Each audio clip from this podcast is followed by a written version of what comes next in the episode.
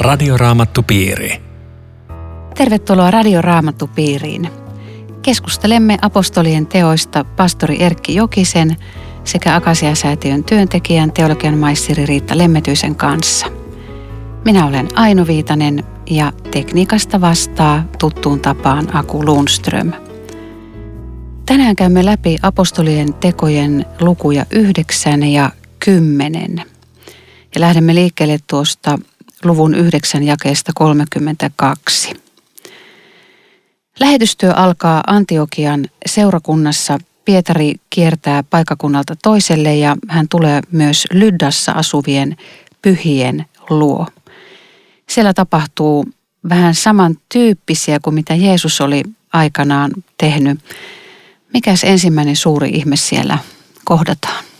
Tässä muuten näkyy hyvin se, että, että miten tämä hajaantuminen ja vainot ovat saaneet jo aikaiseksi seurakuntia siellä ja täällä. Puhutaan pyhistä, siis Kristukseen uskovista nyt jo Lyttässä ja, ja Joppessa myöskin. Ja tällä kohtaa Paavali hiukan feidaantuu nyt taka-alalle ja, ja nyt palataan taas puhumaan Pietarista ja, ja evankeliumin kulkemista eteenpäin hänen kanssaan. Ja aivan niin kuin Pietari jatkaisi siitä, mihin Jeesus jäi. Nämä parantamisihmeet, joita tässä nyt tulee taas yksi vastaan lisää, ei oikeastaan ole jotakin ihmettemppuja tai ihmettekoja, vaan ne on rakkauden osoituksia siitä, miten Jumala toimii, kun hän parantaa ja hän koskettaa ja, ja, ja muuttaa ihmisten elämän.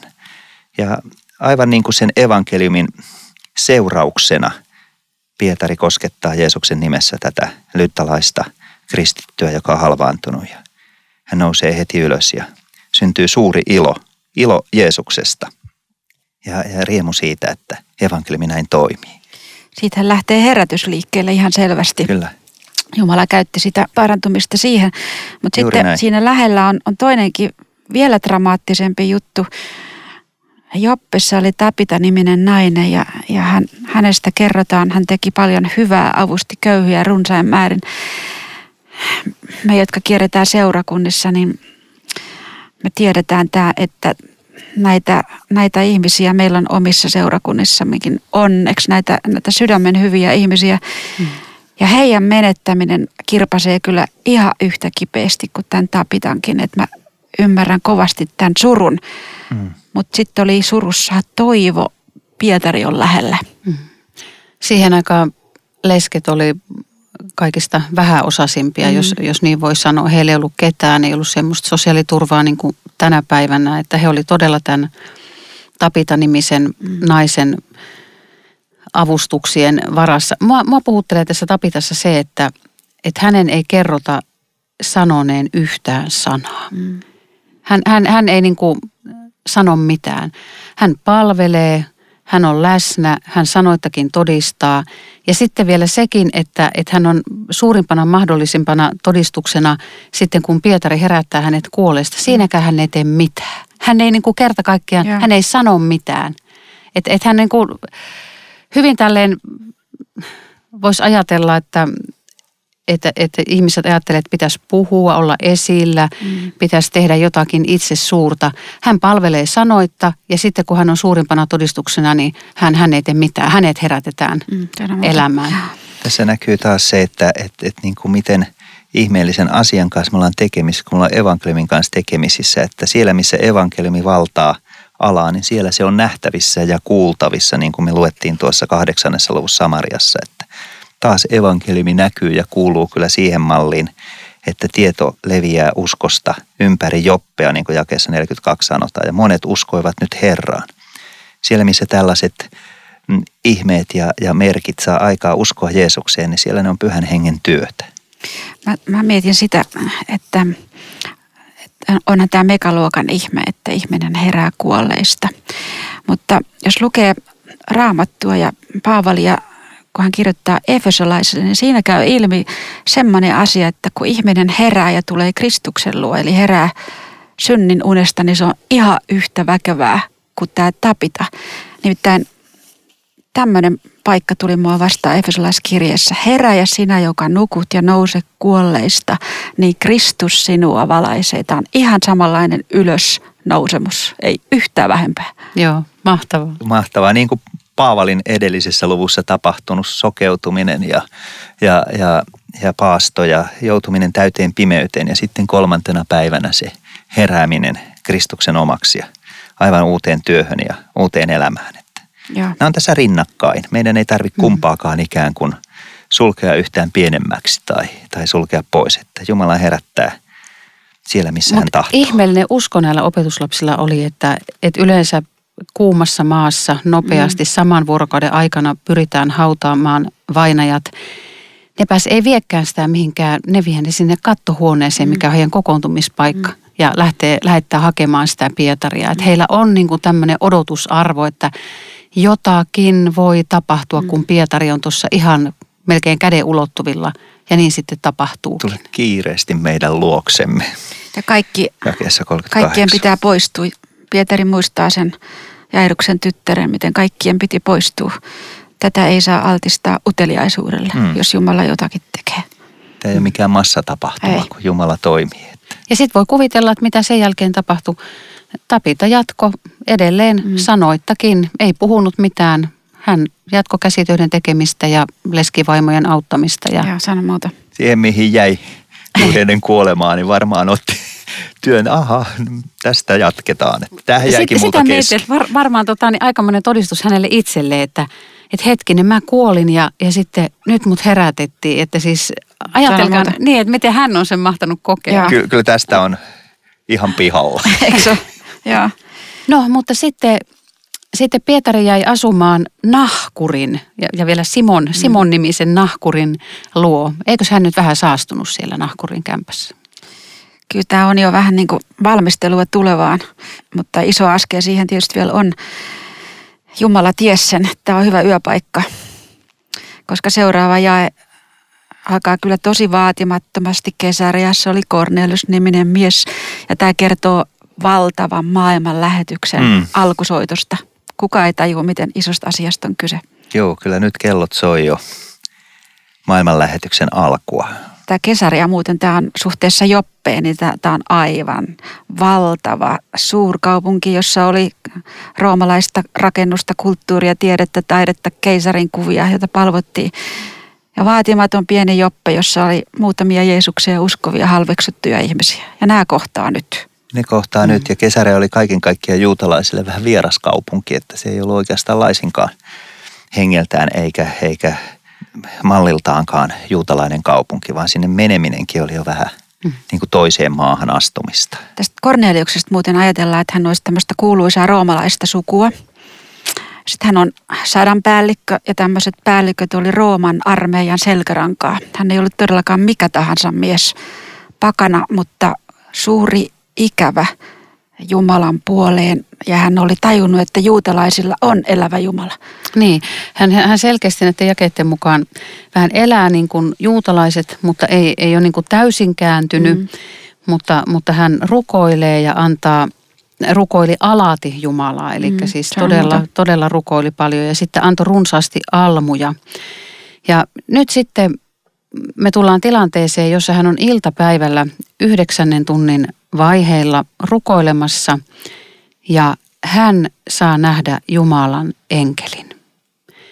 No Cornelius tuijottaa peloissaan enkeliä ja, ja kysyy, mitä tahdot, Herra.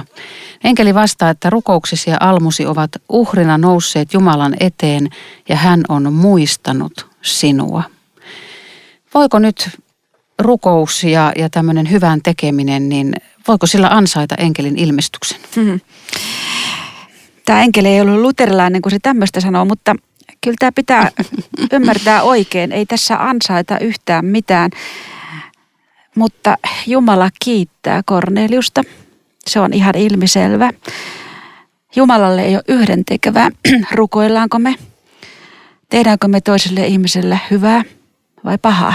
Mm. Ja tämä tulee tässä enkelin viestissä esiin. Mutta jotain on vajaa, jotain puuttuu kuitenkin jotain vielä. puuttuu, mutta kyllä näistä hänen tekemisistään tai tästä hänen elämisen tavastaan näkyy hänen sydämensä tila. Että mm. nämä kertoo siitä, että hänen sydämensä kaipaa jotakin siitä, mistä hän on saanut kosketuksen siellä komennuksella Israelin kansan keskelle. Ja hän on nähnyt siinä, että täällä on jotain enemmän kuin, kuin roomalaisten jumalien maailmassa, mutta, mutta edelleen hän, niin kuin, niin kuin Aino juuri sanoi, niin hän kaipaa jotakin. Hän kaipaa sitä lopullista vastausta. Mm.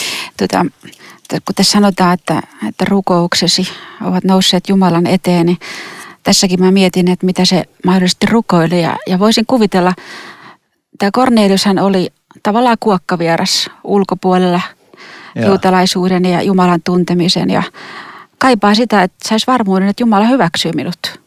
Sitä varmaan koski myös hänen rukouksensa. Ja sitä hänen oli varsin vaikea saada Joo. juutalaisuuden keskellä ja, ja, ja temppelistä, vaikka olisi hän tietysti varmaan voinut juutalaisuuteenkin kääntyä, mutta, mutta se ei olisi ollut hänen vastauksensa. Ja hän oli selvästi koonnut myös ympärilleen sotilaita, jotka ajatteli samalla tapaa kuin, kuin hän itse, kun hän kutsui yhden läheteistään hurskaan sotilaan jakeessa seitsemän. Nyt hakemaan sitten sitä, mitä hän unessa vastaukseksi sai. Ja. Hmm. Siellä Mua on Pietari. Kans toi, toi jae kahdeksan. Hän kertoi heille kaiken ja lähetti heidät Joppeen. Mm. Eli hän, hän ei ollut mikään tämmöinen tyrannijohtaja, mm. joka vaan käskee ja käskyttää, Joo, vaan, vaan tämmöisen hyvin henkilökohtaisen enkeli-ilmestyksen hän kertoi heille kaiken mm. ja luotti näihin ihmisiin. Että, että hän on varmasti ollut, niin kuin jostakin ihmisestä voi sanoa, että hän on hyvä mm. ihminen. Mm. Joo, sydämeltään se niin. jotenkin vilpitön. Kyllä. Ja sitten Jeesus näki, että, että jotakin vielä tarvitaan. No mitäs sitten? Meille kerrotaan, että toisaalla Pietari on nälissään. Oliko sillä niin nälkä, että se alkoi näkemään hallusinaatioita vai mikä, mikä siellä tuli siellä katolla? Jos se olisi nälkäänsä nähnyt hallusinaatioita, niin siellä ei ehkä olisi ollut ihan tällaisia ruoka-aineita kuin tässä unessa. Että siellä olisi näkynyt jotakin paljon syötävämpää, että kyllä nämä liittyy johonkin ihan muuhun.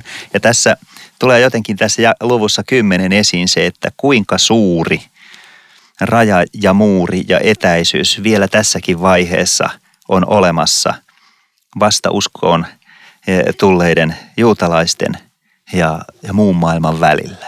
Vielä ei olla tähän mennessä kosketettu sitä rajaa, jonka äärelle nyt tullaan. Vaikka opetuslapset oli jo käynyt Samariassa ja vaikka he oli Lyttässä ja Jopessa ja muuallakin puhunut evankeliumia, niin nyt on sellainen raja ylitettävänä, että oksat pois. Ja tuossa Pietarin unennäyssä kolme kertaa kuuluu sana ei, ei, en kun Jumala haluaa häntä lähettää sinne mm. Korneliuksen luokse. Niin sillä tulee niin monta ei-sanaa, että alkaa riittää. Mutta jotta Pietaria ymmärtäisi tässä, niin, niin pitää muistaa, että hän oli siis vanhan testamentin ahkera lukija.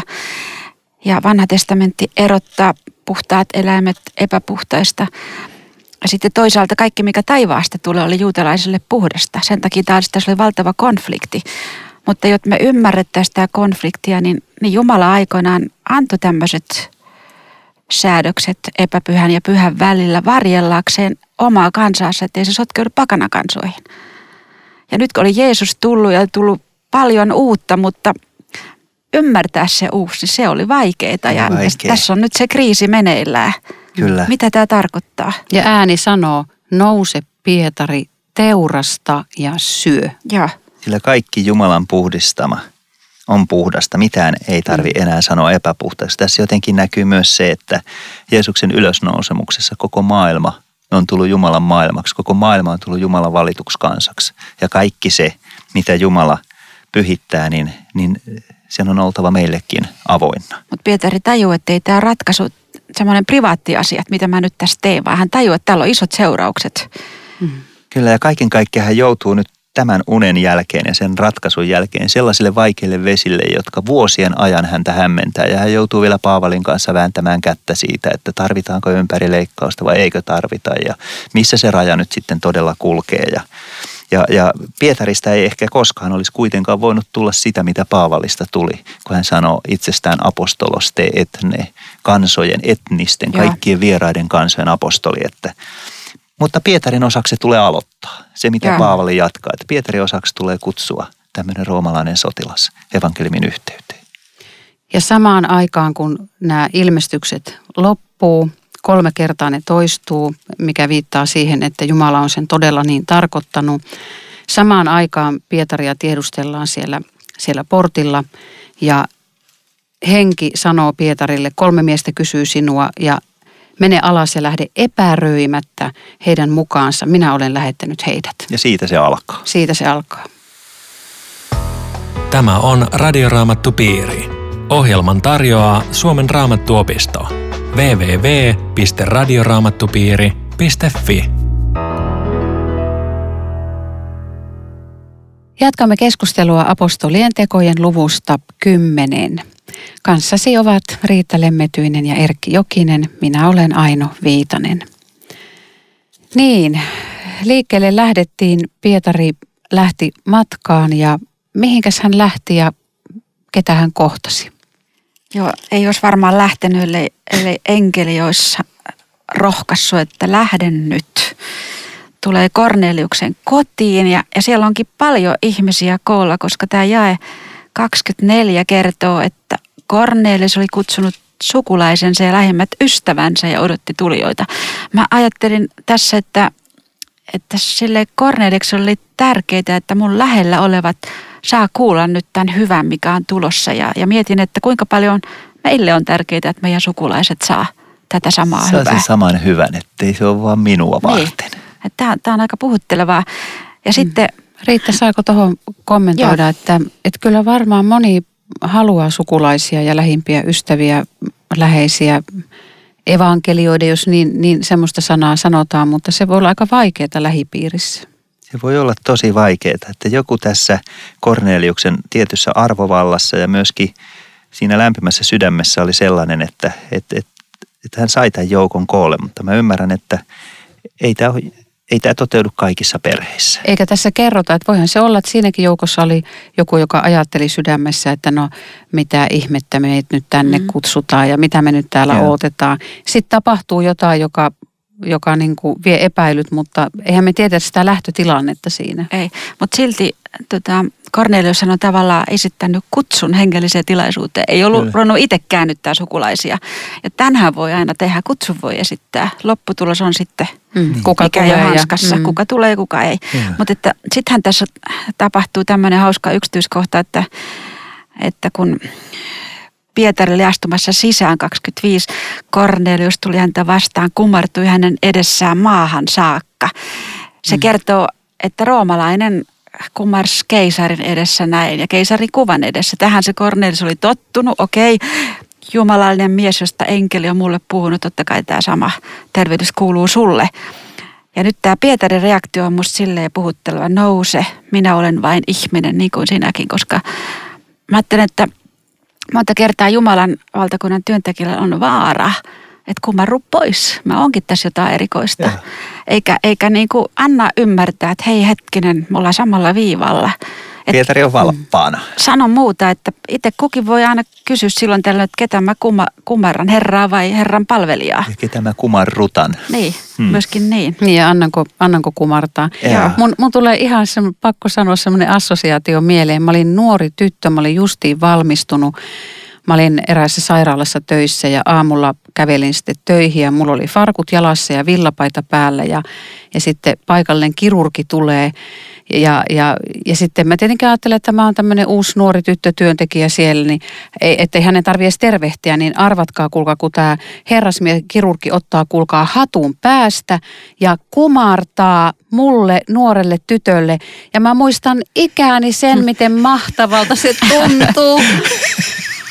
Kyllä, Tässä kyllä. ei varmaan ollut mitään ei. väärää, että hän käytti sen arvovaltaansa näin toivottaakseen sut tervetulleeksi niin. yhteisöön. Että niin. kaunis kuva siitä, että mutta kuinka moni nykyään, kuulkaa, on niin herrasmies, että nostaa mm. hatun. Joo. Kyllä, mutta siis tässä pantiin nyt järjestykseen, että tässä ollaan ihmisiä. Yeah. Ja, ja hän menee sitten, tämäkin on puhutteleva jakessa 27, hän meni Korneliuksen kanssa keskustellen sisään. Ja, ja, ja tämä on sen takia merkittävää, koska eihän eihän niin kuin epäpuhtaiden ihmisten kanssa keskustella. Mm. Hän puhuu kuin vertaiselle. Hän puhuu niin kuin vertaiselle, niin tämäkin on hyvin merkittävä jae. Ja, ja sitten hän ei mene suoraan sinne höpöttämään tai, tai julistamaan mitään, vaan, vaan hän kysyy sitten, että, että miksi, nyt tahtoisin tietää, miksi te pyysitte minua tulemaan. Ja silloin tämä Kornelius pääsee kertomaan. Meidän on ehkä vieläkin vähän vaikea käsittää – että miten suuri tapahtuma tässä on, että millä tavoin tässä historian lehti kerta kaikkiaan kääntyy. kun juutalainen mies menee roomalaisen sotilaan kotiin, keskustelee hänen kanssaan ja jakaa hänelle tämän evankeliumin. Että, että tässä me ollaan niin kuin maailmanhistorian yhden merkittävän tapahtuman äärellä, jonka tähden Suomikin on tänä päivänä kristillinen tai ainakin jälkikristillinen maa. Että evankeliumi on päässyt tännekin asti, että ilman tätä tapahtumaa evankeliumi olisi jäänyt tavalla tai toisella juutalaiseksi herätysliikkeeksi Jerusalemin liepeillä mm. ja, ja, ja sammunut sinne. Mutta nyt siitä tulee koko maailman usko. Joo, siis tämä Pietarin ottama askel, ei se, ei se mies sitä itse tajunnut, mitä se tarkoitti, mutta me katsotaan tänään taaksepäin ja sanotaan, että jos evankeliumi ei olisi päässyt juutalaiskristittyjä pitemmälle, niin me voitaisiin tänään mahdollisesti palvoa aurinkoa, kuuta ja keisaria. Kyllä. Ei meillä olisi elävää Jumalaa. Ei. Mm. Niin Ei. isosta asiasta tässä on kyse. Ja vaikea se oli Pietarillekin. Ja nyt, nyt vasta hän oikeastaan Korneliuksen kodissa lopulta ymmärtää, että mikä se uninäky mm. oikein oli, mitä hän näki, kun hän näki niitä kaikenlaisia eläimiä. Joo, siis tämä on mielenkiintoinen. Että siinä, mä en edes muista nyt sieltä Mooseksen kirjoista, että mitä eläimiä kiellettiin, mitä sai syödä, mitä ei saanut. Tarkoittaako nyt tämä näkyy sitten, kun ne kolme kertaa siinä liinavaatteessa taivaasta laskettiin ne eläimet, että niitä eläimiä saa nimenomaan syödä, siis suusta vatsaan, eikö niin? Niin, mikä ettei. Kyllä, ilman muuta se tarkoittaa Joo. myös sitä, että ei ole mitään semmoisia ruoka-aineita, jotka ruoka-aineena olisi kristitylle jostain syystä kiellettyjä. kiellettyjä. Mutta sen lisäksi se ei tietenkään tarkoita näitä eläimiä, vaan silloin muu ulottuvuus Joo, ja se on tässä jakeessa 28. Luetko sen kokonaan? Niin kuin tiedätte, juutalaisen ei ole sallittua seurustella toiseen kansaan kuuluvien kanssa, eikä mennä heidän luokseen. Jumala on kuitenkin osoittanut minulle, ettei ketään ihmistä pidä pitää epäpuhtaana tai saastaisena. Et nyt selkeästi Pietari tajuaa, että evankeliumilla ei ole mitään rajaa. Että kaikki rajat on meissä ihmisissä, ne ei ole evankeliumissa – että evankeliumi on rajaton sanoma kaikille ihmisille. Että, että, että meillä ehkä uskoilla on välillä sellainen ongelma, että me halutaan jotenkin nähdä evankeliumi jotenkin, että se kuuluu meidän kaltaisille. Että kun sä laitat ton vasemmalla olevan jakauksessa nyt sitten oikealle, niin sit sä voit olla täällä niin kuin vähän sisällä tai oikealta jakauksen vasemmalle. Että opettelet vähän laulamaan meidän lauluja ja opettelet puhua meidän tyylillä, niin sit sä oot tervetullut. Ja kohta onkin niin, että kaikki näyttää samanlaisilta. Ja, ja evankeliumi on kuitenkin mm. voima, joka kutsuu erilaisia ihmisiä ja, ja, ja sen kautta evankeliumin yhteisö on myös hyvin rikas. Joo, joku on sanonut, että mitä enemmän tulemme Kristuksen kaltaiseksi, sen erilaisemmiksi me keskenämme tulemme. Aiku kuulostaa hyvältä. Tuohon vielä yksi ajatus lisää, johon jo Erkki viittasikin, että siis Pietarille valkenee nyt se, että ne kuvat eläimistä tarkoitti viime kädessä ihmisiä. Mm. Jumala oli näyttänyt hänelle tällaisessa näyssä, että kaikki ihmiset ovat hänen silmissään puhtaita, myöskin pakanat. Ja tämä mm. oli se uusi oivallus. Niin kuin pappi julisti spitaalisen terveeksi, puhtaaksi, Jumala julistaa pakanan puhtaaksi. Hän määrää, mikä on pyhä. Ja huomasitteko muuten, ystävät, tässä on aika merkittävää, että aina silloin kun tapahtuu jotain Jumalan historiassa suurta, niin enkeli ilmestyy. Mm. Jeesuslapsen syntymästä paimenille, kedolla, Marialle. Nyt tässä on enkeli moneen otteeseen. Eli silloin kun on joku tämmöinen historian taitekohta ja oikein tärkeä asia, enkeli on paikalla. Kyllä. Ja tuo sen viestin, joka, joka Jumalalta hänelle on annettu. Tämä lause on musta semmoinen painava. Nyt minä todella käsitän, ettei Jumala erottele ihmistä. Musta tässä, tässä on niin kuin semmoinen vakava message meille kuulijoille, koska meillä on niin älyttömän helppoa tämä, että ai sun, sä ajattelet teologisesti tolleen. No ei, sittenhän mä erottelen sut jonnekin. Just. Ai sulla on tämmöinen näkemys. Sä oot liian liberaali, mä laitan sut tonne sulla on toi ihonväri. Sä, siis tässä on tuhat ja sata asiaa, miksi me erottelemme. Nyt minä todella käsitän, kun me tämä käsitettä. me ollaan tässä Jumala erottele. lahjakkaampia tässä erottelemisessa kuin yhdistämisessä. Eikä tämä Pietarillekaan mitenkään lopullisesti perille mene. Ei. Me nähdään sitten, että mm. Pietari, tässä oli hänen niin tämmöinen kirkas hetkensä, kun hän näki tämän, tämän, tämän Jumalan tahdon. Mutta hänelle tuli vielä monta vaikeaa hetkeä, että, että juuri sitä varten Jumala myös kutsuu erilaisia ihmisiä. Että erilaiset ihmiset kykenevät yrit, mm. ylittämään erilaisia rajoja. Että mm. Paavali on sitten se, joka Efesolaiskirjassa sanoo, että että nyt ei sitten Kristuksessa ole mitään erottavia väliseinä. Kristus on meidän rauhamme, Efesolaiskirja 2.14. Hän on tehnyt kaksi ihmisryhmää yhdeksi ja kuolemalla on hajottanut niitä erottaneet vihollisuuden muurit. Toivottavasti myös meidän keskeltä kaikkien ihmisten Kyllä. väliltä saisi nämä muurit murtua. No tässä vielä on ihan pieni hetki aikaa, niin nyt häneltä kysytään, että, että miksi sä oot tullut ja, ja, ja sitten, tai siis Pietari kysyy, että, että miksi hänet on kutsuttu ja Cornelius kertoo tästä ilmestyksestä ja, ja siitä, että nyt sun pitää puhua meille jotakin. Olemme kaikki täällä Jumalan edessä, siis nyt Jumalan edessä eikä Pietarin edessä, kuullaksemme, mitä Herra on sinun käskenyt puhua. Mm. Ja Pietari käyttää heti tilaisuuden hyväksi. Hän ei ala mitään muuta siinä selostamaan, vaan hän menee heti asian ytimeen ja hän todistaa, että Jeesus on Herra. Ja hän julistaa sitä ydintä ja mitä tapahtuu. Ensin hän sanoi jakeessa 35 sen, että hän hyväksyy, siis Kristus hyväksyy jokaisen, joka pelkää häntä ja noudattaa hänen tahtoaan. Kuului hän mihin kansaan tahansa. Sitten jakeessa 44 Pietari vielä puhuessa laskeutuu pyhä henki kaikkiin, jotka olivat hänen sanojaan kuulemassa. Ja vielä 47 Pietari sanoi, kuka voi siis estää kastamasta vedellä näitä, jotka ovat saaneet pyhän hengen, niin kuin mekin. Tässä oli juuta- Vauhti on kova. Tässä oli siis juutalaisia seuralaisia mukana Pietarille, jotka myöhemmin sitten todisti siinä isossa konsiilissa. Ihmettelivät sitä, että pyhä henki lahja vuodatettiin pakanoille. Ei ympärileikkausta, ei juutalaisuutta, pyhä ai, henki. Ai, ai. Tämä oli siis Tämä oli vaikuttavaa. Miten te, miten te ymmärrätte tämän pyhän hengen, että, että kun se tulee vähän eri tavalla. Silloin juutalaisille ensimmäisenä helluntaina, niin se, se tuli juutalaisille. Sitten mm. piti, samarialaisille piti hakea apostolit sinne, että apostolien käsien kautta tuli samarialaisille pyhä henki.